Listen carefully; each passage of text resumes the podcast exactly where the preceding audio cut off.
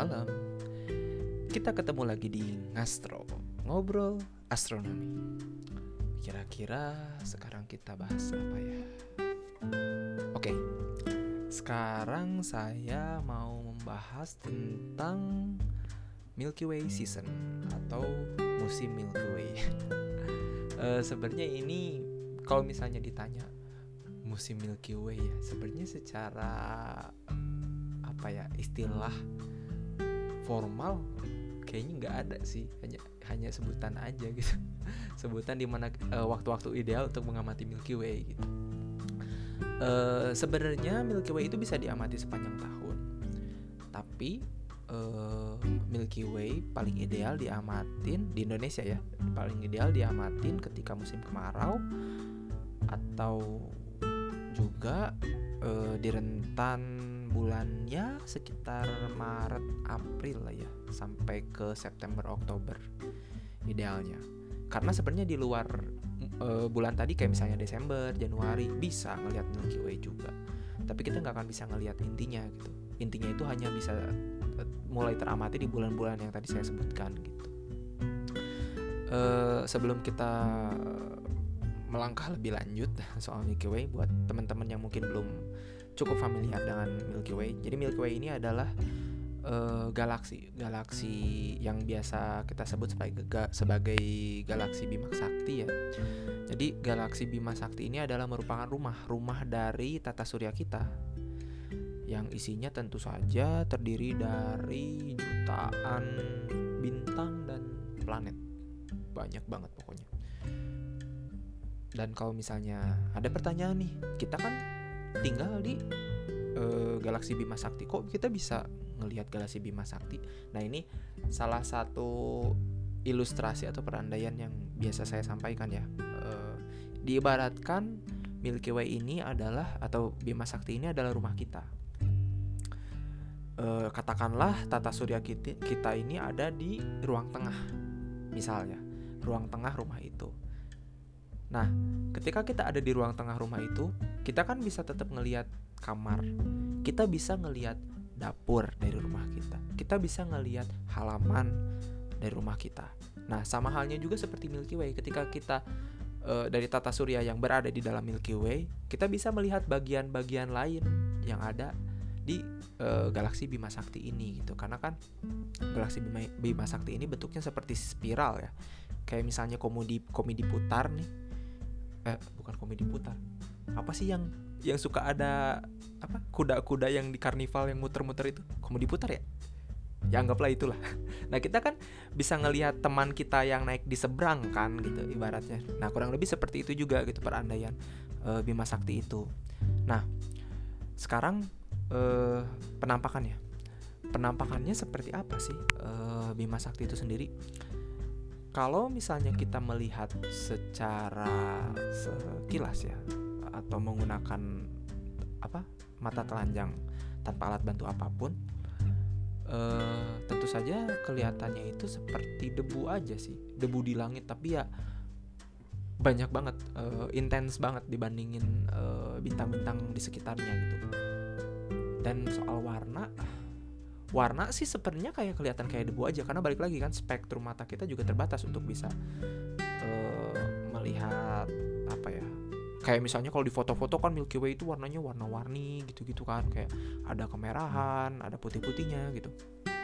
Tapi karena apa ya, daya tangkap cahaya yang dimiliki mata kita terbatas, kita hanya bisa mendapatkan penampakan seperti itu lewat uh, kamera salah satunya gitu.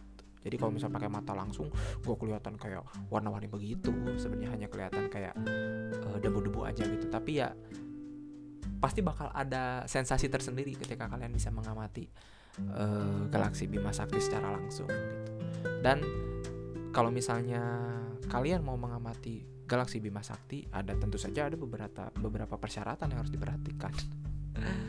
uh, yang pertama, tentu saja harus uh, apa ya, supaya lebih maksimal itu ada di rentan uh, musim Milky Way tadi, Milky Way season, uh, di antara musim kemarau juga ya. Selain karena emang supaya terlihat intinya, juga dari segi cuaca tentu saja.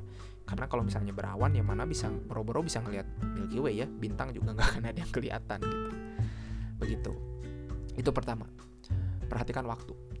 Kedua, kita juga harus bisa memperhatikan e, fase bulan yang ada. Karena kalau misalnya fase bulannya berada di apa ya, setengah sampai penuh, sampai full moon, itu peluang untuk bisa melihat Milky Way atau benda langit lainnya kecil karena cahayanya akan tertutup oleh pantulan cahaya bulan dari matahari gitu. Jadi bakal terang kelihatannya langit malam. Jadi kalian nggak akan bisa mengamati Milky Way gitu. Jadi idealnya sih kita cari-cari waktu ketika bulan fasenya masih pertengahan atau ke bulan baru.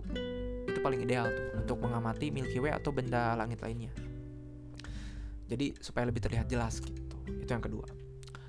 Yang ketiga, kita harus pergi ke daerah yang setidaknya minim dari polusi cahaya. E, sebenarnya gini ya, di kota-kota seperti Bandung, salah satunya, kita masih bisa mengabadikan Milky Way. Tapi dengan catatan, Milky Way itu harus berada beberapa derajat dulu ya, beberapa derajat dulu e, sebelum bisa diabadikan atau dipotret. Karena kalau misalnya dia masih di, di bawah, itu masih tutup, tertutup oleh polusi cahaya yang ada. Harus tunggu Milky Way-nya atau misalnya inti Milky Way-nya ada di atas, baru bisa diabadikan. Itu pun dengan cuaca yang benar-benar bersih ya, cerah gitu, nggak berawan sama sekali, harus clear, baru bisa. Dan tentu aja nggak ada bulan yang menghalangi ya, cahaya bulan yang menghalangi. Tapi ya itu jarang sih, maksudnya nggak bisa setiap malam juga gitu. Chance-nya ya mungkin sekitar tiga puluh sampai empat puluh persen lah bisa mengamati kayak gitu gitu. Berdasarkan pengalaman saya ya. Yang paling aman sih kita pergi ke daerah-daerah yang bersih dari polusi cahaya. Kayak misalnya kalau dari kasus saya sendiri, eh, cukuplah perjalanan satu jam setengah sampai dua jam dari Bandung mau ke utara, mau ke timur, ke selatan, ke barat, baru bisa mendapatkan pemandangan langit yang cukup e, bersih dari polusi cahaya gitu. Biasanya yang saya, kalau saya sih seringnya biasanya ke daerah selatan ya, selatan atau timur, kayak misalnya ke Pangalengan, ke Ciwidey, ke Garut. Itu di situ langitnya masih cukup bagus gitu untuk pengamatan. Begitu. Jadi kalau mungkin teman-teman tinggal misalnya tinggal di Jakarta, mungkin coba dulu ke daerah Sukabumi, atau mungkin ke beberapa daerah pelosok di Bogor kali ya, karena Bogor itu udah kayak Lembang sebenarnya, tingkat polusi cahayanya udah cukup tinggi gitu. Jadi mungkin effortnya harus lebih keras gitu, tapi bisa gitu. Nggak harus yang perjalanan sampai lima jam enam jam gitu, enggak gitu. Begitu teman-teman, itu yang ketiga. E, yang keempat itu e, yang pasti kita harus apa ya, persediaan perbekalan sih yang pasti. Ketika ngamat kan gak mungkin ya ngamat-ngamat doang kesana pulang lagi gitu. E, perut juga kan tetap harus diisi gitu, tenaga kita harus diisi. Dan bawa e, kalau kalian pergi ke daerah yang dingin ya, ke pegunungan, bawa pakaian sehangat mungkin gitu. Kalau bisa bawa air anget, bawa air anget.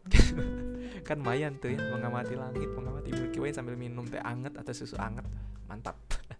Ataupun kalau misalnya kalian pergi ke pantai pun, meskipun gak dingin, tapi angin malamnya jahat juga gitu. Jadi tetap harus sedia jaket juga sebenarnya gitu. Begitu teman-teman. Itu yang keempat. Yang kelima, ketika kita udah ada di uh, apa ya, kita udah berada di wilayah yang bersih dari polusi cahaya misalnya ya, dan pastikan uh, gak apa ya, pemandangan, jarak pandang kalian itu gak tertutup, gak tertutup pohon, gak tertutup bangunan, atau gak tertutup gunung gitu, supaya jarak pandangnya lebih luas dan pengamatan Milky Way-nya bisa lebih optimal, optimal gitu. Dan kalian juga harus tahu eh, jadwal terbit dan terbenamnya itu. Nah ini tips berikutnya ini. Kalian juga harus tahu eh, jadwal terbit dan terbenamnya itu hmm, jam berapa sampai jam berapa gitu. Untuk memudahkan, kalian bisa menggunakan aplikasi peta bintang. Kalau di komputer itu ada Stellarium ya, e, gratis. Kalian bisa download. Kalian di situ bisa tahu e, terbitnya itu jam berapa, terbenamnya itu jam berapa gitu. Jadi e, harus riset juga ya gitu, maksudnya sebelum kalian e, memutuskan untuk berburu Bima Sakti ini gitu.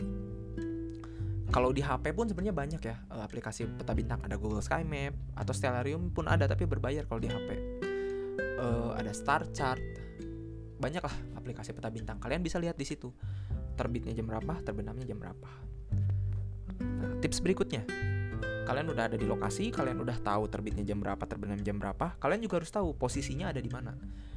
Biasanya uh, Milky Way ini dia terbit dari timur ke barat ya, membentang gitu. Dan kalau bingung ada di mana posisinya, kalian harus pertama-tama tahu posisi rasi bintang Sagittarius. Rasi bintang Sagittarius itu apa ya? Jadi si inti Milky Way itu ada di rasi e, Sagittarius tadi. Karena kalau nggak salah, e, koreksi ya kalau saya salah, takutnya saya salah. Inti dari Milky Way itu kan e, black hole ya, kalau nggak salah. Itu tuh letaknya ada di rasi Sagittarius, kalau nggak salah ya. E, kalau enggak, kalian bisa cari rasi kalajengking atau Scorpius. Itu tuh biasanya e, berdekatan tuh Scorpius sama Sagittarius gitu. Nah, si intinya itu ada di situ gitu.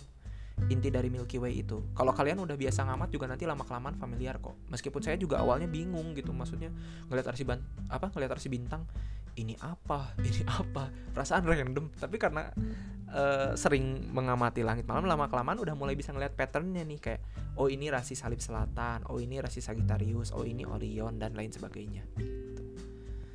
Jadi, kalian harus tahu dulu posisinya di mana gitu untuk bisa mengamati uh, Bima Sakti tadi. Uh, selain mengamati, kalian juga tentu bisa mengabadikan ya. Tapi kayaknya untuk astrofotografi uh, kita bahas di episode lain aja kali ya. Kepanjangan kalau bahas astrofotografi juga. Cuman uh, kalian juga bisa mengamati langsung Milky Way, dan sebaiknya tanpa alat bantu sebenarnya uh, untuk mengamati Milky Way ini, supaya kalian bisa maksimal melihatnya gitu, ujung ke ujung gitu. Gak harus teleskop, gak dibutuhkan teleskop, kecuali kalau kalian ingin mengamati bintang, ingin mengamati nebula, planet gitu, baru menggunakan teleskop. Tapi ibaratnya untuk Milky Way sendiri, jadi sebenarnya banyak benda langit yang kalau misalnya kalian pertama yang terpikirkan hobi astronomi itu harus punya teleskop, memang, tapi e, bukan kewajiban sebenarnya gitu. Karena ada beberapa objek langit yang kalian bisa amatin tanpa harus alat bantu, tanpa harus teleskop, tanpa harus binokular. Kayak misalnya rasi bintang, hujan meteor, Milky Way, itu kalian bisa mengamati itu tanpa alat bantu apapun sebenarnya. Yang penting kondisinya memungkinkan. Gitu teman-teman. Oh iya, nambahin juga tadi peralatan apa yang harus dibawa. E, bawa pencahayaan yang pasti ya. Karena emang emang kita pengamatan langit itu harus gelap-gelapan memang. Tapi kan untuk e, urgensi atau misalnya untuk kalian ngelihat jalan atau apa, tentu butuh Uh, alat bantu ya, uh, senter atau misalnya pencahayaan apapun itu. Nah, sebenarnya sah-sah aja membawa alat membawa pencahayaan untuk mengamati langit ya, malah harus sebenarnya. Tapi ada beberapa hal yang harus diperhatikan sebenarnya untuk uh, supaya kalian pengamatannya itu lebih maksimal. Uh, salah satunya adalah kalian menggunakan senter atau apapun itu dengan filter warna merah. Karena dengan filter warna merah tidak akan mengganggu pembiasaan mata kita untuk melihat dalam gelap gitu. Biasanya kan kalau misalnya ibaratnya gini, kalau misalnya kalian contohnya e, ketika kalian misalnya di perjalanan ada kendaraan yang nyorot lampu ke mata kalian, kan biasanya kalian susah ngelihat sekitar ya. Nah, sama halnya dengan misalnya kalau kalian menggunakan senter atau cahaya yang kurang ideal ketika pengamatan gitu. Jadi objek yang kalian lihat bakal nggak akan maksimal gitu. Semakin lama mata kalian terbiasa melihat dalam gelap, katakanlah setengah jam sampai satu jam, semakin banyak objek langit yang bisa kalian amatin. Salah satunya Milky Way. Makin banyak, debunya tuh kelihatannya makin banyak. Gitu teman-teman. Jadi harus diperhatikan juga ya itu. Kalau misalnya kalian nggak punya senter warna hitam, kalau saya biasanya ngakalinnya dengan senter ini ditutup depannya pakai mika, kertas mika gitu warna merah. Kalau saya biasanya gitu. Nah, alat berikutnya, Uh, kalau kalian mau menyiapkan, kalian bisa bawa juga laser pointer.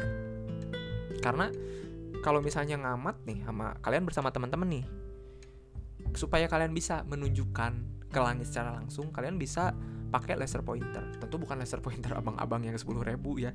Gak akan cukup cahayanya, gak akan kelihatan.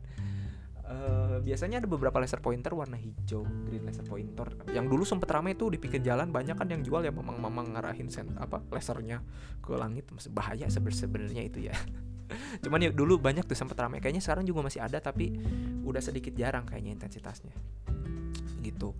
Uh, pakai laser itu dan kalian bisa lebih uh, mudah menunjukkan kayak mana cing, kayak misalnya ah mana coba kata lu Milky Way itu kayak gimana. Kalau misalnya kita bawa laser pointer, kita bisa langsung arahin langsung ke arah langit itu, karena kan cahayanya cukup intens ya, jadi kita bisa menunjuk, katakanlah kayak uh, itu tuh kayak bentuk penunjuk kita, penunjuk benda langit gitu. Begitu teman-teman. Biasanya sih paling murah ada di kisaran delapan puluh sampai sembilan puluh ribu kayaknya kalau nggak salah laser pointer itu. Tapi kalau nggak ada pun nggak apa-apa sih, nggak masalah. Kalian bisa pakai peta bintang yang ada di handphone juga cukup gitu.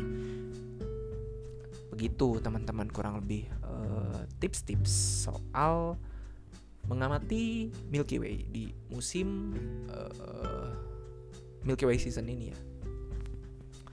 Uh, sebenarnya saya juga pengen sih ya, udah lama nih kayaknya, tahun ini kayak belum pernah deh mengamati lagi, apalagi semenjak pandemi ya, rada susah juga buat keluar gitu. Tapi kangen sejujurnya gitu untuk mengamati langit, tapi karena uh, sekarang kondisinya juga masih P P K M yang terus tambah episodenya gitu ya. Semoga aja uh, semuanya lekas membaik ya, yang bisa vaksin disegerakan vaksin ya, karena itu juga akan membantu gitu, membantu kita uh, mencegah lah seenggaknya gitu. Mencegah uh, COVID gitu. Ataupun ya bukan berarti kalau misalnya kita divaksin jadi kebal ya, tetap masih chance untuk kena itu masih ada, tapi setidaknya resikonya berkurang. Begitu teman-teman. Jadi kalau yang bisa vaksin, segera vaksin. Nah uh, berhubung ini kayaknya saya ngetek ini sekitar bulan Agustus ya, masih ada waktu tuh beberapa bulan, ada dua bulan lagi uh, untuk mengamati Milky Way. Jadi mungkin kalau kalian tinggal di daerah-daerah yang bukan kota besar, mungkin kalian bisa cukup ke halaman ngelihat wah Milky Way. Atau mungkin buat teman-teman yang di kota besar juga masih bisa ya hunting. Tapi ada, kalau misalnya keluar di masa pandemi ini kan ada beberapa hal yang harus diperhatikan ya. Salah satunya kalau emang kalian pengen banget, setidaknya lihat kondisi dulu gitu, sudah memungkinkan atau tidak. Kalaupun emang kalian dirasa udah bisa, Uh, perhatikan beberapa hal, salah satunya protokol kesehatannya harus dijaga ya teman-teman. Begitu. Uh, jadi paling segitu aja kali ya uh, dari saya, biar gak terlalu panjang juga. Uh, good luck buat teman-teman yang ingin mencoba berburu Milky Way.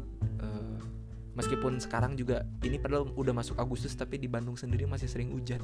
Bingung saya juga. Makin kesini tuh uh, musim itu makin makin gak jelas waktunya gitu.